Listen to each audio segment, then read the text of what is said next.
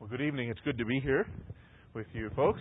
Good to see, uh, catch up with some folks that I've uh, known for a while and see their families growing up and uh, uh, kids that were babies, I think, well, just a few years ago when I was here, and now they're sitting here uh, uh, studying the Bible with us all. So that's a, that's a wonderful thing to see. Turn in your Bibles, if you would, tonight to the book of Jonah. The book of Jonah. Everybody knows the story of Jonah, right? He's the guy who built an ark, right? even even the unbelievers don't get that wrong now because we have a movie about Noah. But uh, uh, but Jonah, we know, was disobedient, and so a whale ate him. For many unbelievers, that's about where the story stops. It's about all they know about him. But as seasoned believers, you know a bit more. You know that Jonah repented uh, of, of in the whale. The whale spit him out. Jonah preached to Nineveh, and there was a big revival. Okay, so you all know that part of the story. That's the uh, part you learned in Sunday school, and uh, so you you picked up on that part. But what often gets overlooked is the very last chapter of this book, uh, which picks up right where most people think the end of the story is for the book of Jonah. God still has a lesson for Jonah and for us in this last chapter of Jonah, and I think it's really the, the message of the, of the book here. Uh, the theme of the book of Jonah is not be, obe- be obedient or you'll be eaten by a whale. I think we know that. It's not even that God loves big revivals or that repentance leads to God, God's blessing. Now, all these things are true. Uh, God loves it when people submit to Him. Uh, God loves it and uh, when we repent and uh, God grants us blessing. But I think as we, after we take a look at this fourth chapter of Jonah, all of these little lessons, good as they may be, will not really sustain uh, themselves as the central message of the book of Jonah. There's a bigger theme that ties the whole story together. And the theme of this book, as illustrated here in chapter 4, is that God's agenda must become your agenda. God's agenda must become your agenda. Let's read this chapter together and see if we can't uh, figure out the meaning of this book and see why it was included. As we read this chapter, you'll notice it's broken into th- three neat little paragraphs. In fact, if you have a, a, Bible that's broken up by paragraphs, you'll probably see there's three uh, paragraphs. First, verse, uh, verses 1 to 3, which we'll see as Jonah's complaint. The Lord's response by way of an illustration in the next five verses, 4 to 8. And then uh, chat verses 9 through 11 bring us to a climax and give us the central message of the book. So let's read this together, and uh, we'll see uh, what we can to learn from the book of Jonah tonight. But it greatly displeased Jonah. Of course, we need to know what the it is. The it is that God relented. God, uh, God refused to destroy the city of Nineveh. So that's this is this is where this is where we're starting. This displeased Jonah, and he became very angry. So he prayed to the Lord and said, Please, Lord, was not this what I said while I was still in my own country? Therefore, in order to forestall this, I fled to Tarshish.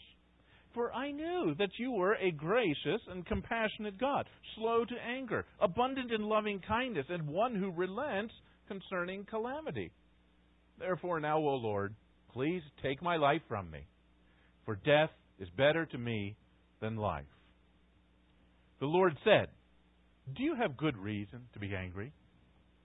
Then Jonah went out from the city and sat east of it.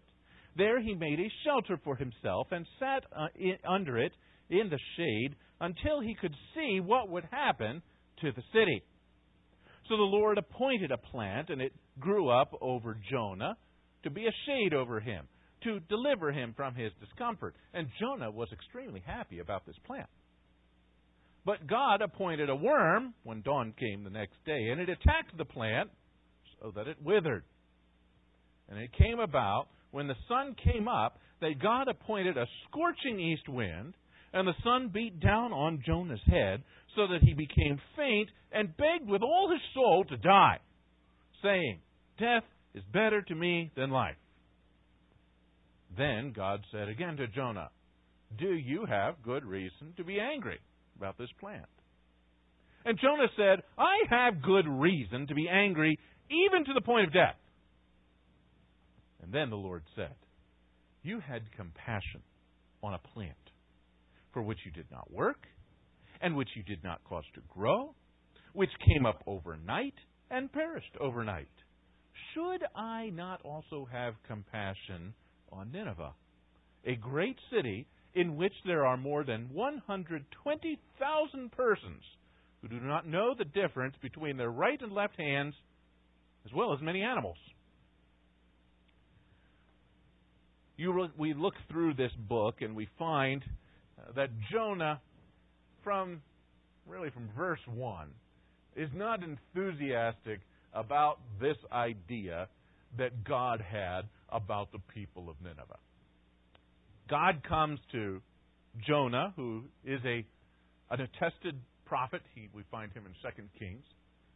He's a he's a prophet doing his business there in the nation of Israel, and God comes to him one day, apparently out of blue, and says, Jonah, go to Nineveh and preach against that city.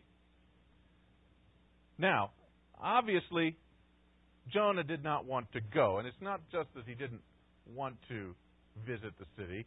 Um, and uh, I think we, we find out in this chapter why he didn't really want to go. The reason he didn't want to go is because he knew the kind of God that God is, right? He knows that God is a compassionate God, a kind God, one who actually relents concerning the promises that he makes, these, these, these warnings that he delivers. And so he knew that if he went and delivered this message to Nineveh, get 40 days, and Nineveh will be destroyed, they might repent. And if they repented, then God might have pity on these people and he wouldn't destroy the city. And Jonah didn't want that. Uh, Jonah had no interest in that, and so he hops in a ship in Tarshish, city near Tel Aviv, uh, modern day Tel Aviv, and he hops into this boat and takes off across the Mediterranean um, and, and and heads for heads. Uh, excuse me. He goes to Joppa, go and from there to Tarshish. Tarshish probably is in Spain. There's not complete agreement on where this Tarshish place is, uh, but it could be as far west as Spain uh, from the Holy Land.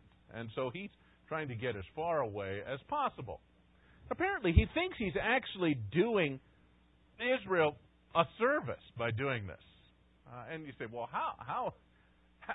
well, I, I don't get this. Uh, you're, you're, you're, you're, you're, I'm missing it here. Well, uh, you have to understand who these Ninevites were.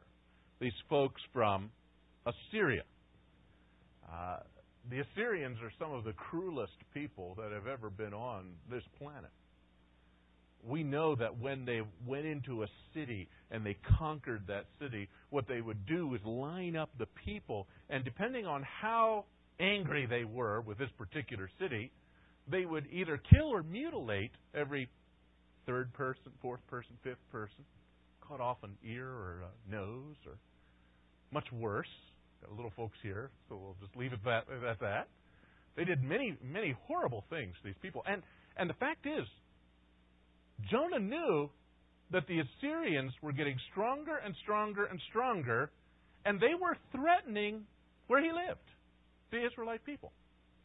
Uh, if you if you want to know the, the the rest of the story of Jonah, Second Kings chapter fourteen tells us that Jonah is happily uh, functioning as a prophet in the in the northern kingdom of Israel, and by the time we get to Second Kings chapter 17, three chapters later, the Assyrians have come in, destroyed Samaria, and summarily has done all of these horrible things to the folks that lived in Samaria, the capital city of the northern tribes of Israel.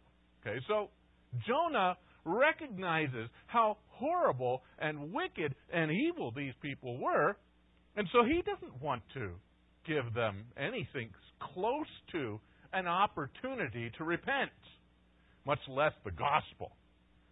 So he flees he goes the other way. And quite frankly, uh, we we we discover that uh, Jonah really never gets over this, and throughout the whole book.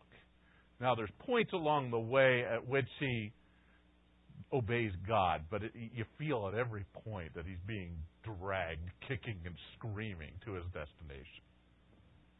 So we find here that he's in this boat, and we find again that Jonah does everything possible to disobey God here. Everything possible.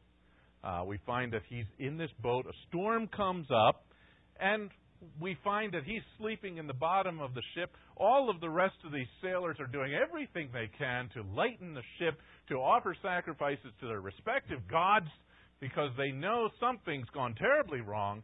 And then they discover Jonah sitting in the hold. He's asleep. They wake him up. Say, What in the world are you doing? Pray to your God. By the way, what God do you serve? And what does Jonah say? Well, I serve the God who created everything the creator of heaven and earth. I mean, he, he makes he makes nothing of the gods the gods that you've been sacrificing to, nothing. Okay? I serve the true and living God, the creator of heaven and earth. And hearing this, they're they're devastated. They know this is that, that this is this is a real problem now. And so they ask him to sacrifice to their his God and ask, What in the world did you do to incur this gigantic storm. And so Jonah explains it to them and says, really, the only solution for you is to throw me overboard. That's really the only solution for you. Now, if you think about it, if, if, if you're thinking through this, what's the logical thing for Jonah to do to stop the storm? Repent. Okay, yeah, repent. Say, I did wrong. God, forgive me. I'll do what you tell me to do. Now, he doesn't do that. He makes himself a martyr. In fact, he doesn't even throw himself overboard. He says, You've got to throw me overboard. And, uh, of course, these folks, it puts them in a pretty bad spot. They don't want to anger this, this powerful God even further, so they try and row ashore. They find it's futile. And so they finally throw Jonah overboard immediately. We find that the uh, storm stops, and, and, and actually, these sailors offer the sacrifice to God that Jonah wouldn't offer. Now, I'm not. I don't. I don't know whether these folks actually got converted or saved at this point, uh, but they've actually got a better response going than Jonah does right now. Okay, so Jonah's sinking in the water here, and so uh, he's uh, he's about to drown, uh, which is what his hope was. And a whale comes along, large fish, uh, probably a whale. That's really the only kind of animal that would have a a, a mouth and a stomach large enough to accommodate a person. So he gets uh, so he gets eaten by this whale, swallowed. And so then he prays to God. Again, there's really there's some he says some decent things in this prayer, but you know if you, if you look really closely, there's there's really not much to say he repented at this point. He agreed to do what God said he should do. But he doesn't really repent. There's no, there's no language of sorrow or regret here. Nonetheless, God listens to him, and so uh, the uh, the whale spits him up, apparently back where he started, and he hits the ground running and goes as ordered to Nineveh. Jonah's message then, I think, tells us even more about Jonah's Jonah's uh, uh, just antipathy towards these Ninevite people. He goes with a simple message Nineveh's going down. You know, get 40 days and Nineveh will be destroyed. Now, when we see the messages and sermons of the Scripture, we generally recognize that there's probably more being said than just the few words that are recorded. In this case, I'm not sure that that's, that's, that's the case. Why do I say that? Because by the time we get to chapter 3, after Jonah gives his message to the Ninevites, who is it that comes up with a solution for the Ninevite people? It's the king, the king of Nineveh. In verse 9, he says, Let's clothe ourselves with sackcloth and ashes. Let us pray to this God. Who knows, he says, maybe this God will have mercy. He doesn't know this because apparently Jonah hasn't told him. Okay? Jonah has apparently given him a very clipped, tiny piece of a message. you're going down. And it's the idea of the king to say, okay, let's try and do something about this to see if we can forestall this and, and, and, and keep this from happening. And so we find here that they did repent. And there was a moral revival of sorts. I call it a moral revival. I'm not sure I would say that these all these folks got converted at this time. I know there's quite a bit of debate over this. Um, uh, the scriptures actually say that they believed God. Um, it could mean that they all became believers uh, and you know started worshiping the true and living God. Uh, it could simply mean that they believed what He had said. If you don't do anything, you're going to be destroyed. Apparently, that's what they they are believing. The reason I say that is because just a few years later, uh, they're back on the on the on the warpath again, rampaging again and destroying countries and cities. So it doesn't appear that there's many fruits of faith among the uh, among the Ninevite people. Perhaps some of them were converted, but uh, certainly there's a moral revival of sorts. Okay, and so they and so they repent, and and so God relents. God God says no, I will not destroy them. The promise, the, the warning that I gave was apparently uh, understood to be a conditional warning. Uh, he didn't actually say, if you repent, you'll, you'll be spared. Uh, but they understood that to be the case. They repented, and they were spared. But you see, Jonah still is unhappy. Uh, he prefers death over God's agenda. In fact, that's what we see here in these first three verses.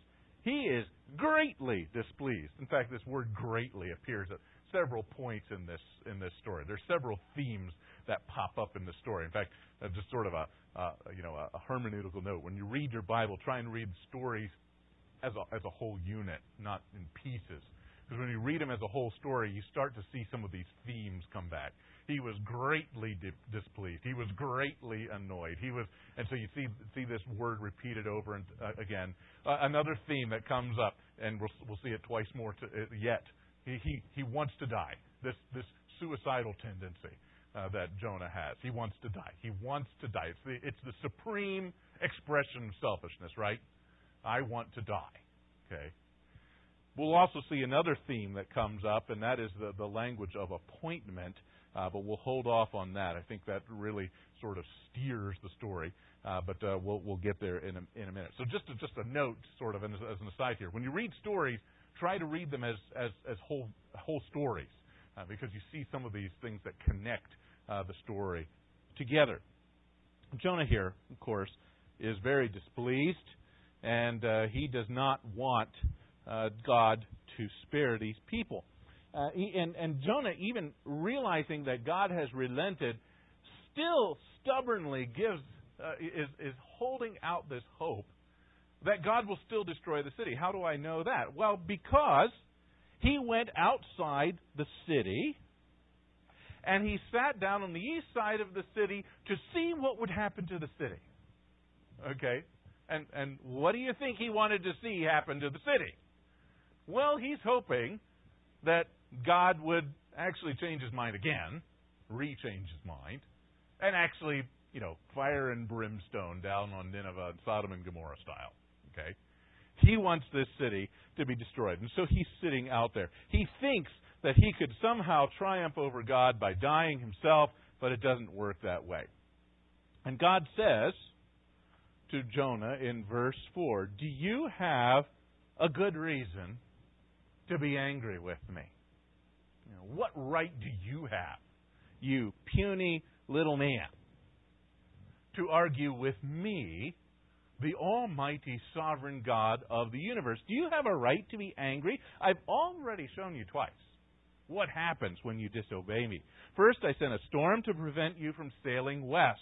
Then I sent a whale to prevent your willing death. Okay? And again, this, this word appoint is there. He appointed a storm.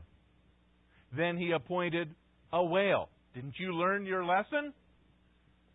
Apparently he hasn't, because we're going to find that there's going to be three more appointments here in chapter 4 that steer the story to let us know what God's message is through this book. And so he demonstrates then the superiority of his own purposes in verses 5 to 8, God does, when he gives an illustration here, you know, a, a very visible, physical illustration about what his agenda is.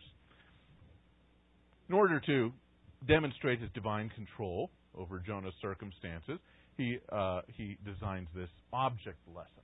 So, Jonah has gone outside. He wants to see the city destroyed, and he's built himself a little hut of some sort. We're not sure exactly what it is. About all we can say about it probably doesn't have a roof. Um, uh, most likely, uh, I mean, around a city of 120,000 people, uh, they probably scoured the area for wood. There's no wood left. There's nothing to make construct any sort of beams over the top of his hut. It probably had walls, but no roof. This was okay in the morning before the sun got high, uh, but once the sun got high, it got it just got terribly hot. And of course, uh, Iraq has been in the news quite regularly, and we recognize some of that, some of the conditions that our soldiers, the American soldiers, have been in in Iraq. Just just terrible heat, and as we're going to see here, uh, an additional uh, problem is they they have this these these winds that develop. Okay, so he's sitting there, and the sun's growing higher, and things are getting uncomfortable for Jonah, and so God makes his first well, the third one in the book, the first one in this chapter. He appoints a plant.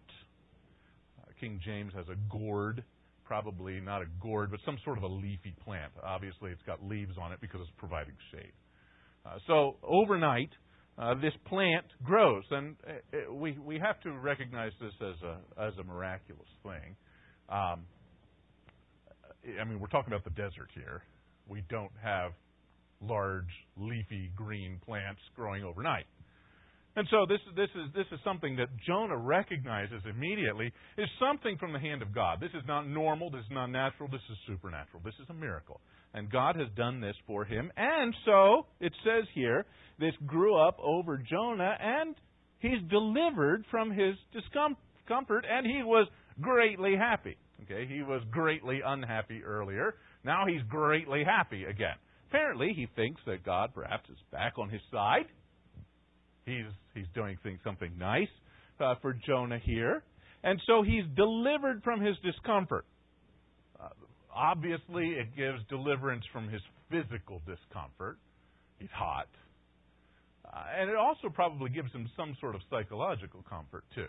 Okay, God's back on my side, and so if God's back on my side in this area, maybe just maybe he'll still come through and knock off these Ninevites. But unfortunately, Jonah's glee, his great happiness, didn't last long because that night God made another appointment, the fourth appointment in the book here, second in this chapter. And the appointment here is the appointment of a worm.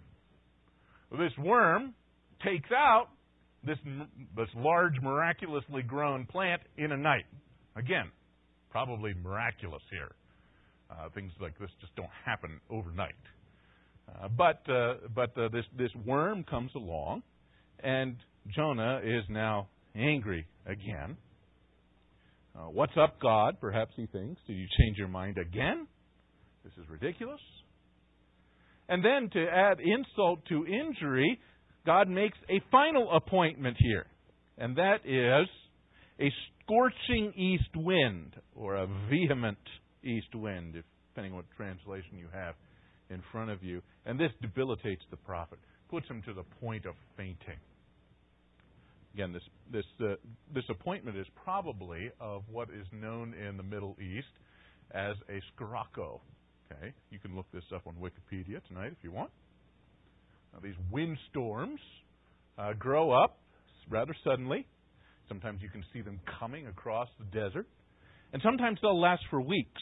They stir up the sand in extremely hot air, up to 120 degrees, and drive it incessantly acro- across the desert, even causing temporary insanity among those who are enduring them. In fact, uh, in some some modern Middle Eastern countries that experience these sciroccoes, there are actually uh, written into the law code um, there are there are there are reductions of penalty if you commit a crime during one of these sirocco's. It plays with your mind. I mean, it's so bad that it plays with your mind, causes you to do things you wouldn't ordinarily do. So there's actually leniency uh, meted out to those who commit crimes during these sirocco's. They're miserable. And so Jonah is miserable. It's the point of fading. He's at the end of his physical limitations and convinced now that God was again turned against him. Jonah resumes his uh, reiterated theme I want to die. Okay. I just want to die. That's that's all I want to do. I want to die. Uh, just just take me. And now, God asks this question again.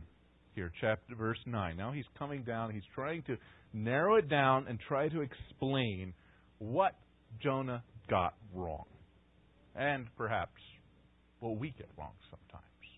And there's the lesson for us. Do you have a reason to be angry? God says to Jonah. This time, Jonah answers. The first time, there was no answer at all. This time, he answers. You better believe I do, he says. in, in Hebrew, of course. Uh, but uh, but he, he, he is very upset. Here I am, your prophet. You've abused me. You put me through a storm. You nearly drowned me. You made me spend three nights in a whale. You dragged me across this desert. You you gave me success when I didn't want success. And now I'm sitting outside the city and you've, you've taken away my plant, of all things. All of these things accumulate for Jonah, and he blows up against God. And he says, Let me die. Now God moves in to win the debate. And here God answers the prophet with some very sound logic. He rebukes the prophet by pointing out that this plant had been an incidental blessing from God. It wasn't a product of his own labor, he didn't work for it. And yet Jonah somehow imagined that it was his right to have this plant. And so he was defending this plant. This was the sum total of his agenda at this point. Preserving this plant so I can be comfortable as I sit out here in the desert. And then God says, That's not my agenda. I have a different agenda than you do. And what is the agenda that has we have seen throughout this book? Well, it's the agenda of mercy. God has mercy on the Ninevites, and so he sends them a warning. God has mercy on the sailors who actually repent. God has mercy on Jonah by sending him a, a, whale to save his life. God has mercy on Nineveh again. God has mercy on Jonah again, gives him a plant. God even, as we see towards the end here, has mercy on animals. In fact, it's kind of interesting the way the the story ends. Uh, we, we, we, and perhaps you thought this as I was reading. Well, this that was a weird ending to this book. okay, it says there are 120,000 people and animals. Okay, what's that for? Well, because God has mercy not only on people, but on animals as well. I mean, you think about it. You know, suppose, uh, heaven forbid, you you go home and you see your house is on fire, and you and you you see it's not advanced too much, and you know there's some things in there you'd like to pull out because you don't you don't want to lose them, and so you run in, and there on the windowsill are the tomato plants that you've you're trying to grow there before you put them out in the garden, and in the other corner you see your dog cowering in the corner because he doesn't know what to do because the flames are leaping up about him. What do you do? Do you, do you grab the plants? No. Okay. You grab your dog or you grab your kitty cat because you know enough to say plants are not as important as animals. Now, if you're thinking differently, just keep quiet about it right now. okay. But I think most of us recognize that plants are not as important as animals. And that's the point that God is making here. Okay? You're worried about plants, Jonah. At least be interested in the animals, if not the people. 120,000 people and animals as well. Okay, so God has mercy, and that's the theme that comes over and over and over again. God has mercy on whom He will have mercy, and it is not your prerogative to stand in the way of God's expression of His mercy. So, what does that mean for us? I mean, this doesn't happen today. I, I, I didn't wake up with any concern that I was going to be swallowed by a whale today. Just didn't cross my mind until now. Okay. It, it, it, these things don't happen. But the problem here is not unique. Okay? We still refuse to make God's agenda our agenda. And what's the agenda again? Having mercy, even on the people we don't like. Those whom we view to be the least likely candidates for the gospel, right? So, we're sitting at church on Sunday morning, and in walks someone with little regard for personal hygiene. Or in walks someone from a very low socioeconomic stratum. And you know it. Just by looking at them, smelling them, seeing what the way they what they wear. Somebody walks in perhaps who's the wrong color. Somebody walks in who's got the wrong political affiliation. Somebody walks in, perhaps, who has sin habits and orientations that are contributing to the collapse of America as we know it. You know, you, know what we're talking about here. And so you say, I don't want them to be converted. I don't want to extend mercy to them they're actually actively pounding against the America that I know and love. I don't want them converted. I have no sympathy for those. And suddenly we sound an awful lot like Jonah, right? This is a group of people who are going to come in here and destroy my home country as I know it. That's what Jonah said, right? And so I don't want to extend them any mercy. I just want them to die. I just want them to be gone. And sometimes we can end up thinking the same way that Jonah does, even here in suburban Detroit, right? Surely God would have no mercy on these people, right? But God has a habit of showing mercy. Jonah knew this habit. He said as much in these first three verses. I know that God is a merciful God, slow to anger, ready and willing to relent concerning the promised judgment that he is that he is that he is he is he is holding out over top of the people who hate him. God is like that. And he bids us to make his agenda, his agenda of mercy, our agenda as well. Let's pray. Lord, I thank you for this book that you have given to us. Thank you for uh, not only the interesting pieces of it, the the flow of the story that's rather enjoyable to to read, but also for the uh, the the message that it has for us. Uh, something that's not just 2,500 years away and 6,000 miles away but something that is close at hand. Lord, I ask that you would learn, that you would cause us to learn the lesson that Jonah has for each one of us. And Lord, I ask that you would cause us to make your agenda our agenda as well. We pray this in your name. Amen.